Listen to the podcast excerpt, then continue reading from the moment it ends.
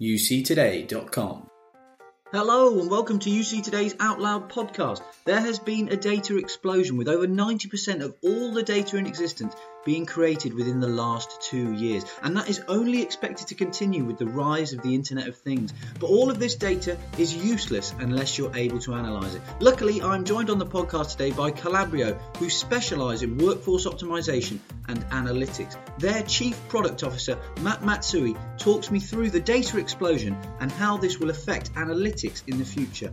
Matt explains our understanding of the human brain is critical to computing development, but I started by asking Matt how they at Calabrio are already looking to the future in their latest version of their contact center workforce optimization suite, Calabrio One. Have a listen. We're excited about the release of uh, our 10.3 uh, package for Calabrio One. I think it's got some some really key features that are important to uh, the evolution of, of our suite. It really provides some fundamental things that I think make and enrich all of our solutions. Uh, number one is uh, the ability to integrate in a in a precise way um, with lots of different data sources. So we've always been able to import and export data in very quickly, um, but this actually creates some pre-built adapters that make it much much simpler to integrate and combine data from other enterprise systems. Um, and, and and as you know, you know the ability to acquire diverse data uh, in a in a timely way um, with minimal effort is really the name of the game for us right now. The more data in, the better the results of all the analytics work that we do ease of use in terms of doing that is obviously crucial, isn't it? You want to make it effectively as, as simple as possible to do that.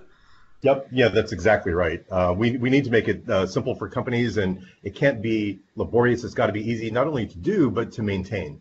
Um, so the fact that we're creating these precision adapters that bring in exactly the right information, we put it on a flexible framework to allow it to change and modify as either system on either end changes uh, and adapts. It allows us to uh, keep that connection going. In terms of other new features, what I know there were quite quite a few additions on this particular version. Absolutely. Um, another, you know, the the just the amount of uh, of omni-channel data that we're now accessing, I think, is important. So not only are we able to integrate other data into our analytics, but we're actually able to now integrate deeper with a lot of the CCaaS players. Um, so we've always had good integration. We were the first uh, WFO vendor to integrate with Amazon Connect. Um, we've actually deepened our, our relationship and our uh, integration with Amazon uh, to include uh, things like screen recording, et cetera, to give us, you know, a broader footprint with Amazon data. We've done the same thing with companies like Serenova and Five9. Um, we're very excited to uh, introduce and launch our uh, Microsoft Skype for Business integration, um, which a lot of our customers have been excited about as they look at different platforms and bringing in data from other sources. Probably the, the thing that, that know, again, the closest thing to analytics, you know, we talked last time about sentiment analysis. Um, we're now trying to, again, make it easier and easier for companies to leverage off of things that we've learned. Um, so, uh, so for instance, we now prepackage uh, a number of different categories and phrases in our analytics engine. So out of the box, um, you can get insights uh, into things like uh, level of empathy um, or identify drop calls or escalated calls very quickly, not just by a reason code, but actually by the content of the interaction.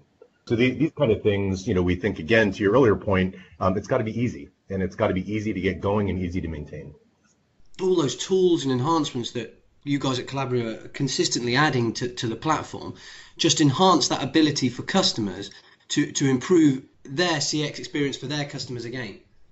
That, that's exactly right. Um, by, by, by providing more information that's deeply integrated from more systems, both you know, kind of, I'll say, disconnected and connected systems, um, and then being able to very quickly analyze it with less and less effort required um, is is where we're where we're headed, and that's really our, our goal.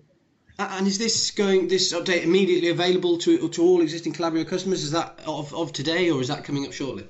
Uh, it's actually uh, in production uh, globally now the, the, release of, uh, of version 10.3 coincided quite nicely with the recording of this podcast because that was just a peripheral benefit. That I mainly wanted to pick your brains on the future of analytics from an from an expert's perspective. So you guys are developing all the time. You're obviously releasing new revisions and new versions immediately over the sort of foreseeable future, are we just enhancing sort of the emerging technologies that we're already integrating, like you mentioned, sentiment analysis, you know, with AI and, and that sort of thing? Are we just enhancing those?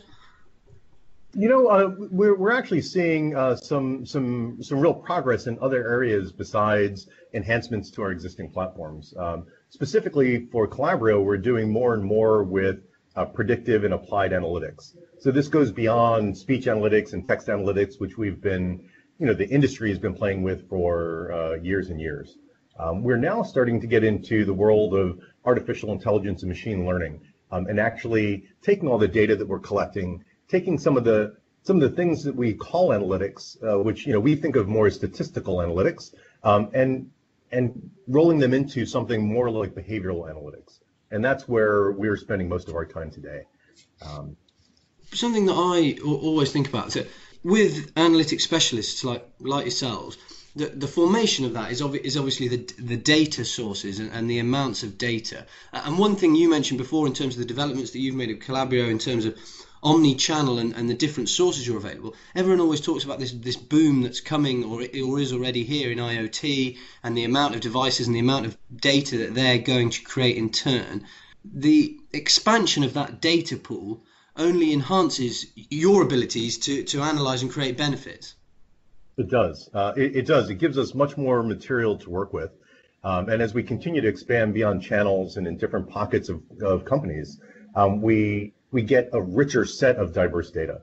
Um, so it's, you know, in, in the past, a lot of times our insights have been limited to the source of data and the types of data that we collect. Um, but now as that gets broader and broader, we're starting to get much more of a 360 view, a 360 degree view of interactions, both from the customer and the agent perspective.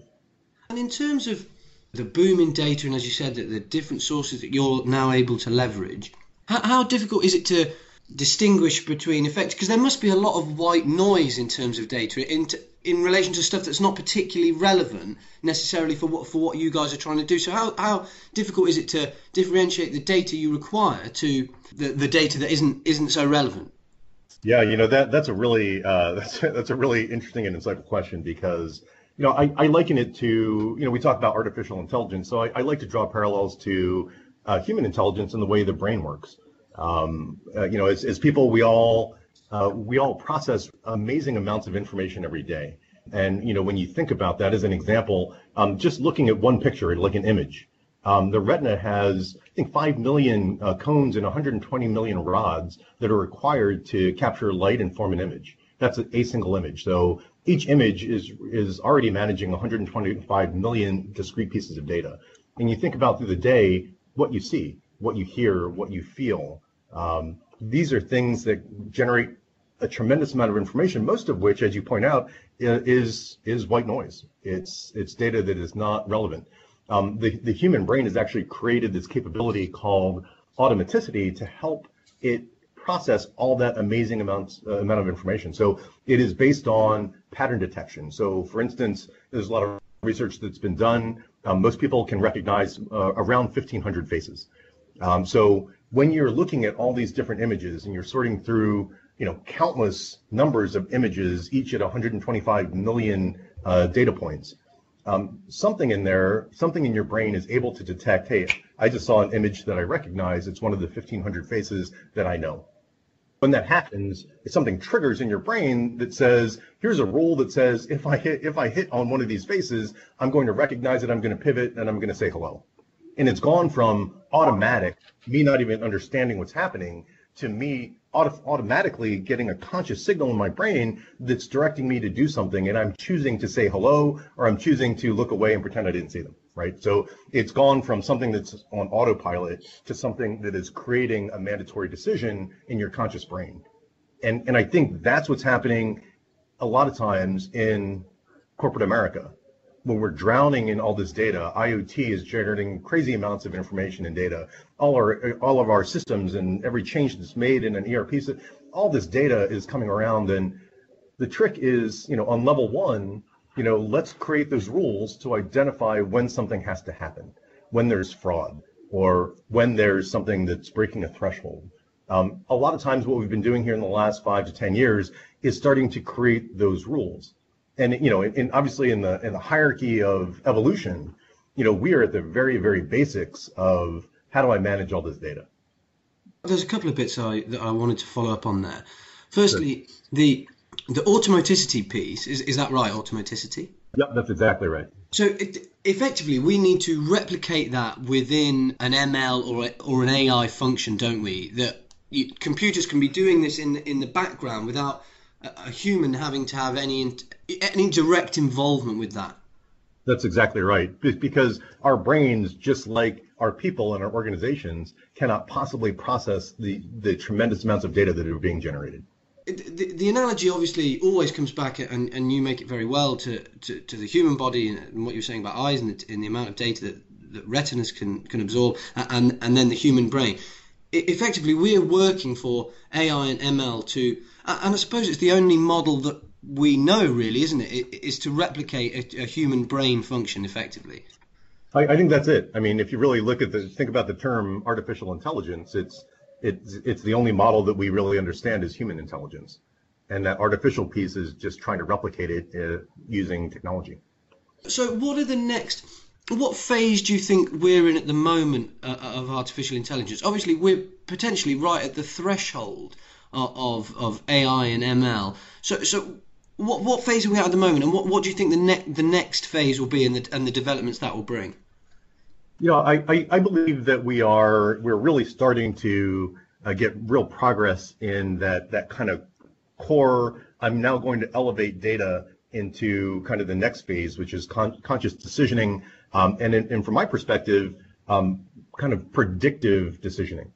So you know, we're starting to see small pockets of uh, of advancement in the ways that we can predict behavior and we can predict activity and we can predict events.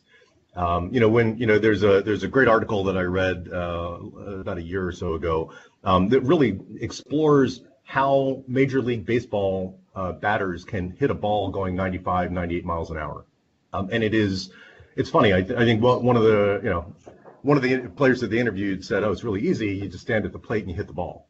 and it's interesting because when they do time motion studies and actually break down what he's doing, he's actually absorbing and processing very small, barely, uh, barely detectable visual cues in the way that the pitcher is throwing, how he's standing, how his hand and arm swings, how it ends up at the at the very end of his of his pitch.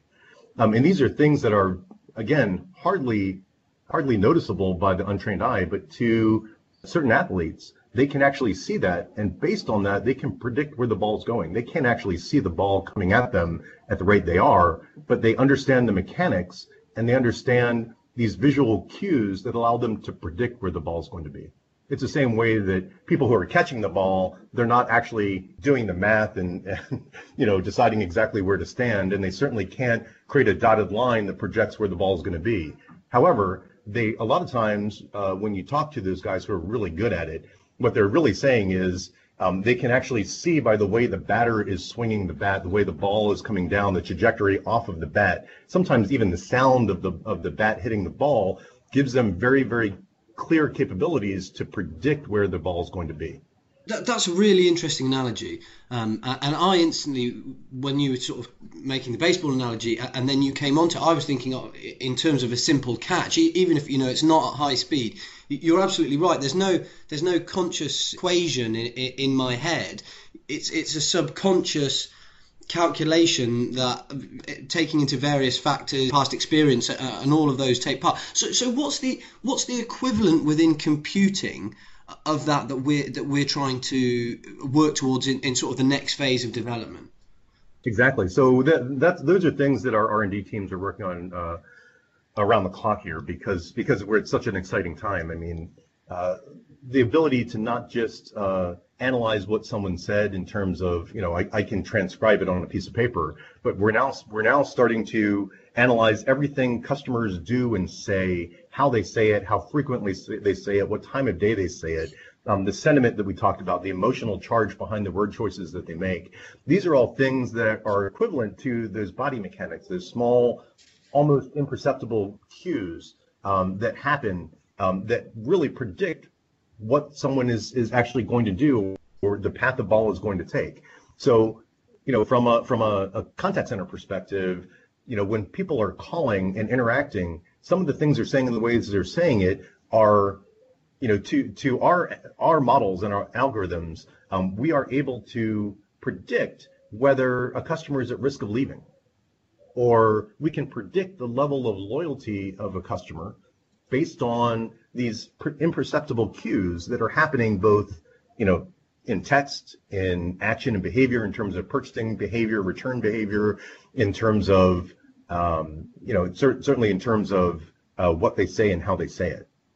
Um, these things are now able, we're now able to take these things, find these these cues, and we're able to predict what customers are really thinking, and and not just what they're thinking, what they're likely to do, because what, what we're finding out, and the way we look at analytics is, it's less about math and models, it's more about people. And it's more about trying to understand how people behave right? From what they say to their true intentions to how those intentions may or may not turn into behavior and actions. And that ties in so nicely to what we were talking about before. And the, the fundamental of that is as in the example of uh, a, a, pitcher in baseball or, or, a batsman in baseball or whatever it might be, you need to be able to visualize the data sources. So I either need to be able to see or I need to be able to hear what's happening. And it's the same in computing as well, isn't it? You effectively have to have the, the background data for, for, for the machines and the algorithms and the artificial intelligence ML centers to be able to predetermine what's happened before and make a judgment based on what's happened before and what's happening now to do any sort of prediction.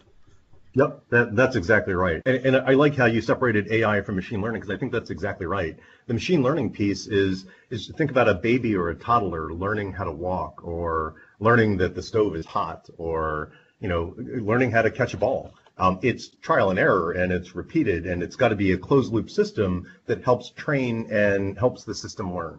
And and that's the machine learning part of everything we do here when we do these, when we create these models and we make these predictions, we actually follow it up with what actually happened. So over time, you actually see, we thought this customer was at risk of leaving. Did they leave in three months? Did they leave in six months? Did they leave in a year? And in that way, we're able to calibrate and train our model to be able to better and better predict, just like just like people and just like humans. Oh, well, that's it's absolutely fascinating speaking to you as always, Matt. So, well, first of all, thank you so much for coming onto the podcast. I really appreciate it. Absolutely, I enjoyed it. Massive thanks to Matt for coming onto the podcast and talking big data and analytics with me. The concept of automaticity within computing is really fascinating, so really excited to see how that develops. If you want to know more about Calabrio, head to uctoday.com and you can find loads more information on how they're looking to the future of analytics and optimization. Also, don't forget that we have launched our inaugural UC Awards for 2018. You can apply online in one of eight categories and we will be recognizing the most disruptive and innovative companies across the unified communication and collaboration industries. Head to uctoday.com and find the awards page for all the details. That's it for today though. Thanks for listening.